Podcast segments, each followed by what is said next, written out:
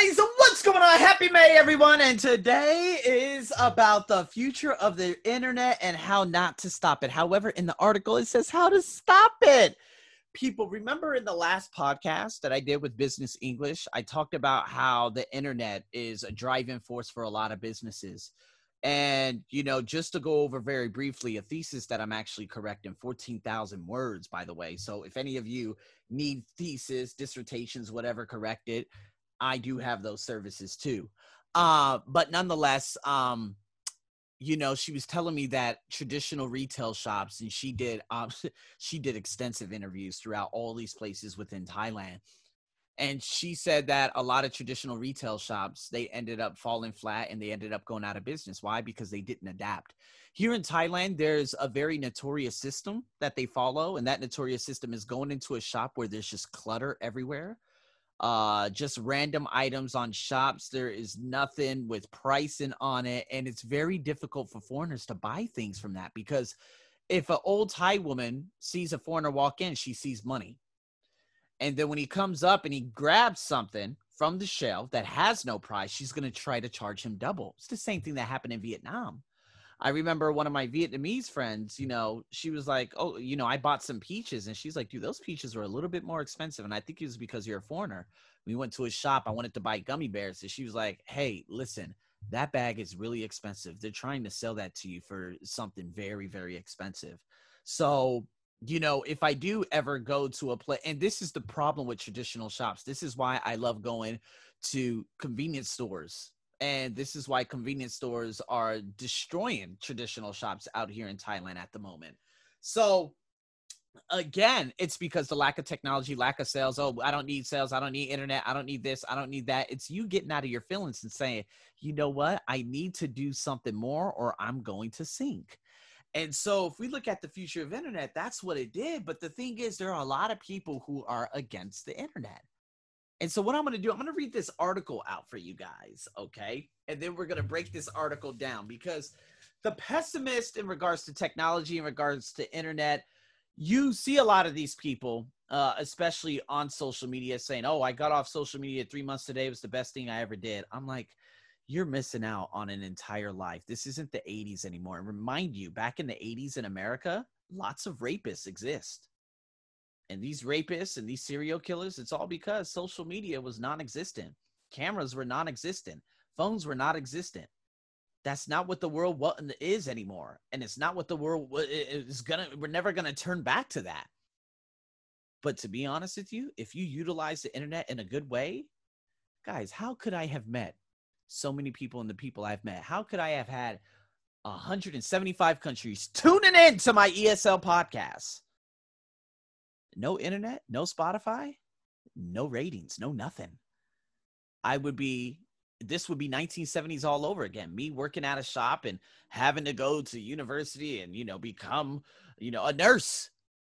And you know once I become that nurse, you know uh, I would end up doing a job and being completely torn apart, torn apart and ripped to shreds by all these ridiculous ass doctors around the world. You see what I mean? Doing something that I hated. But with the internet now, you can do what you love, regardless of how you feel about it, regardless of how the YouTubers are, regardless of how any of that is. You can utilize it and use it to your advantage. So let's look at this ridiculous ass article. It says cyber law expert Jonathan Zittrain says that the traditional PC is dead. So that's obviously desktop, right? He believes that as users change to smartphones and tablets, the personal computer will lose its place in our lives. And this is a bad thing because we will lose the freedom that the PC has given us, such as what? Power will belong to the big companies who control the operating systems, and they didn't control your home PC. Anyways, let's continue. The PC is a fantastic invention. It is easy to configure, and you are free to install the programs you want. When connected to the internet, you can download the media and software you choose. The maker of the operating system does not control what you can do. This can have some unfortunate consequences because you can download bad software, viruses, malware, which will damage your system. Yeah, that's why Apple is one of the is the best because you can't get viruses. You might get your computer to slow down just a little bit, but after 5 years no problem. I remember I had a home PC about 13 years ago when I moved into a bachelor pad with one of my friends just for three months. And I remember I clicked on a website that said, "Oh, do you want to click here?" And I did, and that my whole goddamn computer went straight to garbage, straight to hell. It did. It like it went straight into a red screen. That's how bad it was. Traditional PCs have no, they have no protection. So let's continue. However, Zittrain says that the alternative offer by the makers of smartphones and tablets is worse. Oh, such as the apps, which can down, you know, which you can download from online stores, are controlled by the manufacturers. oh my God! They make sure that the product you have bought and is your property is locked down. In other words, it will only accept the software that they approve. You cannot program the device or download third party apps to install. It's safer, but the suppliers have total control. If they don't want to use the service or see something they don't like, you won't. It also limits the creativity and innovation of the developers who create the apps. Not exactly. I think that's a lie because I know I have a lot of app creators out there that whoever create this and you tell them that you know to create it and they know how to create it, you're going to have a legitimate app there are a number of ridiculous ass apps out there on the app store and again if the main app store like on apple says no we don't want to do this because of this this and that i very rarely hear that. You know i know people who have you know different things on their websites you know? It's kind of like uh udemy. There we go.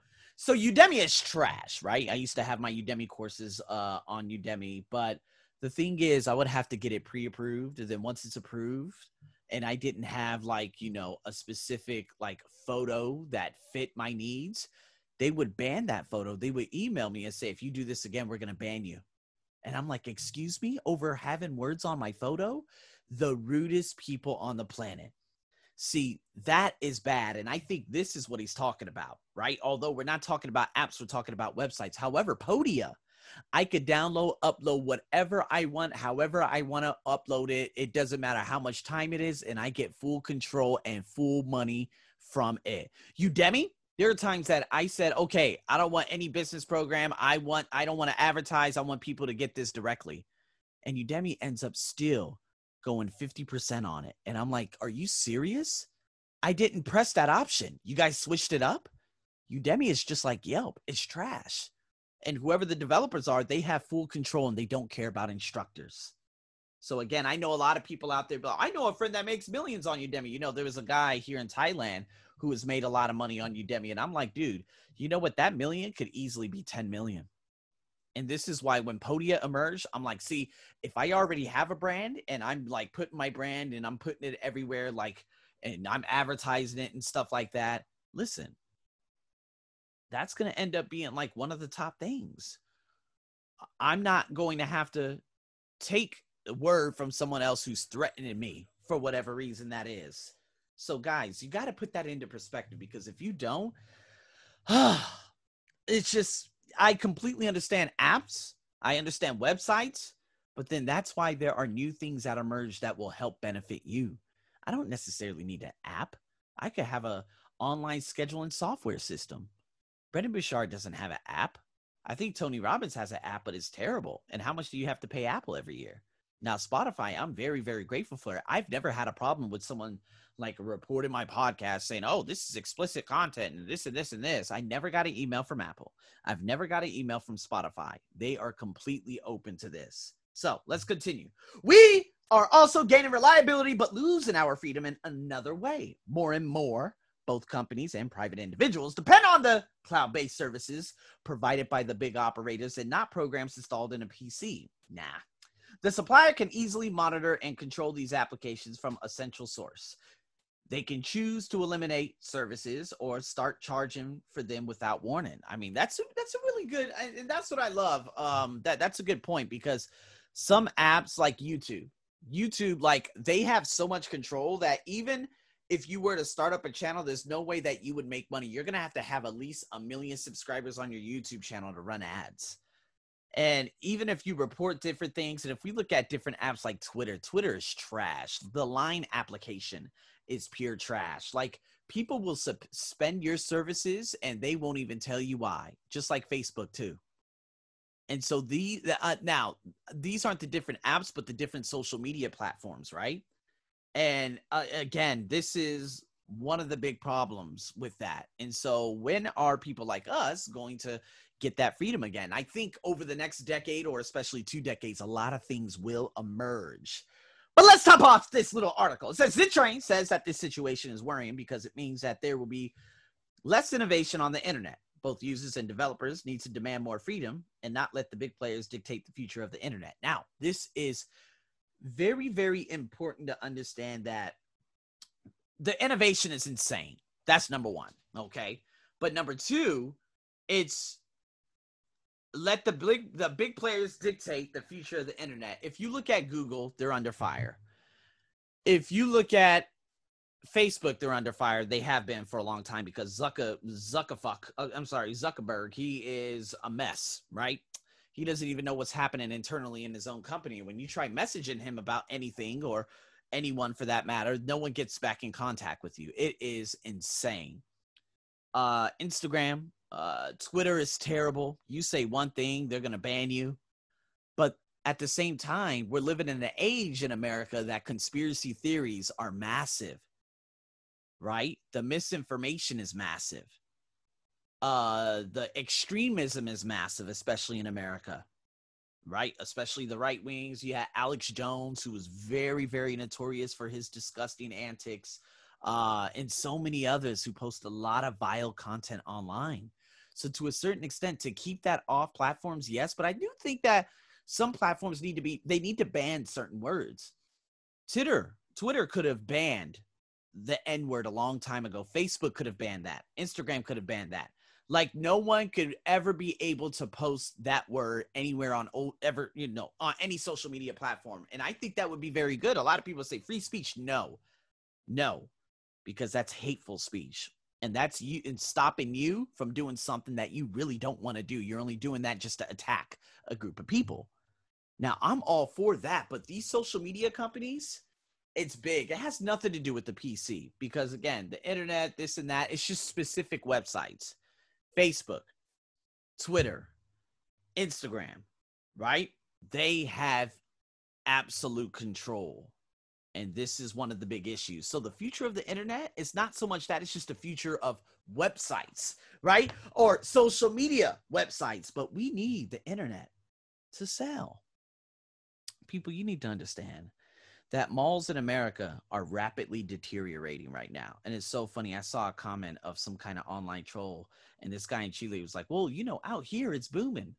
And a commenter, some troll from America, was like, Oh, but you know, we've had malls way longer than the third world. And I'm like, How dare you call Chile a third world?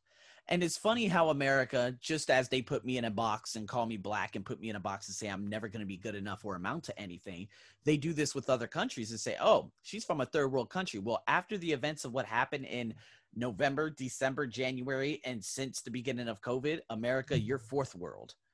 So stop trying to point fingers, stop being judgmental, and stop being hateful, right? And this is what I say, and this is what scares me about what has come of America. I am terrified of even, you know, coming in within arm's length, uh, arm's length of those people because so much has changed.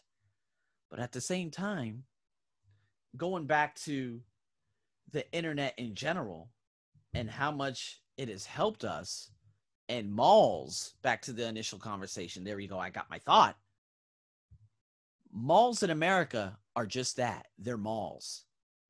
Malls in Thailand are an experience. In America, you go to the food court, you walk around, you window shop, you go home. There's nothing in a mall. They started coming up with theme parks such as Mall America, Mall of America, the biggest mall in America. I believe it's in Wisconsin, Minnesota, one of those north, northern states. Um, or Iowa. I think it's in Iowa, or somewhere on the state line. I have no idea. But in America, that's all you get. That's all you get. And so people are like, oh, why are malls deteriorating? Oh, it's because online shopping.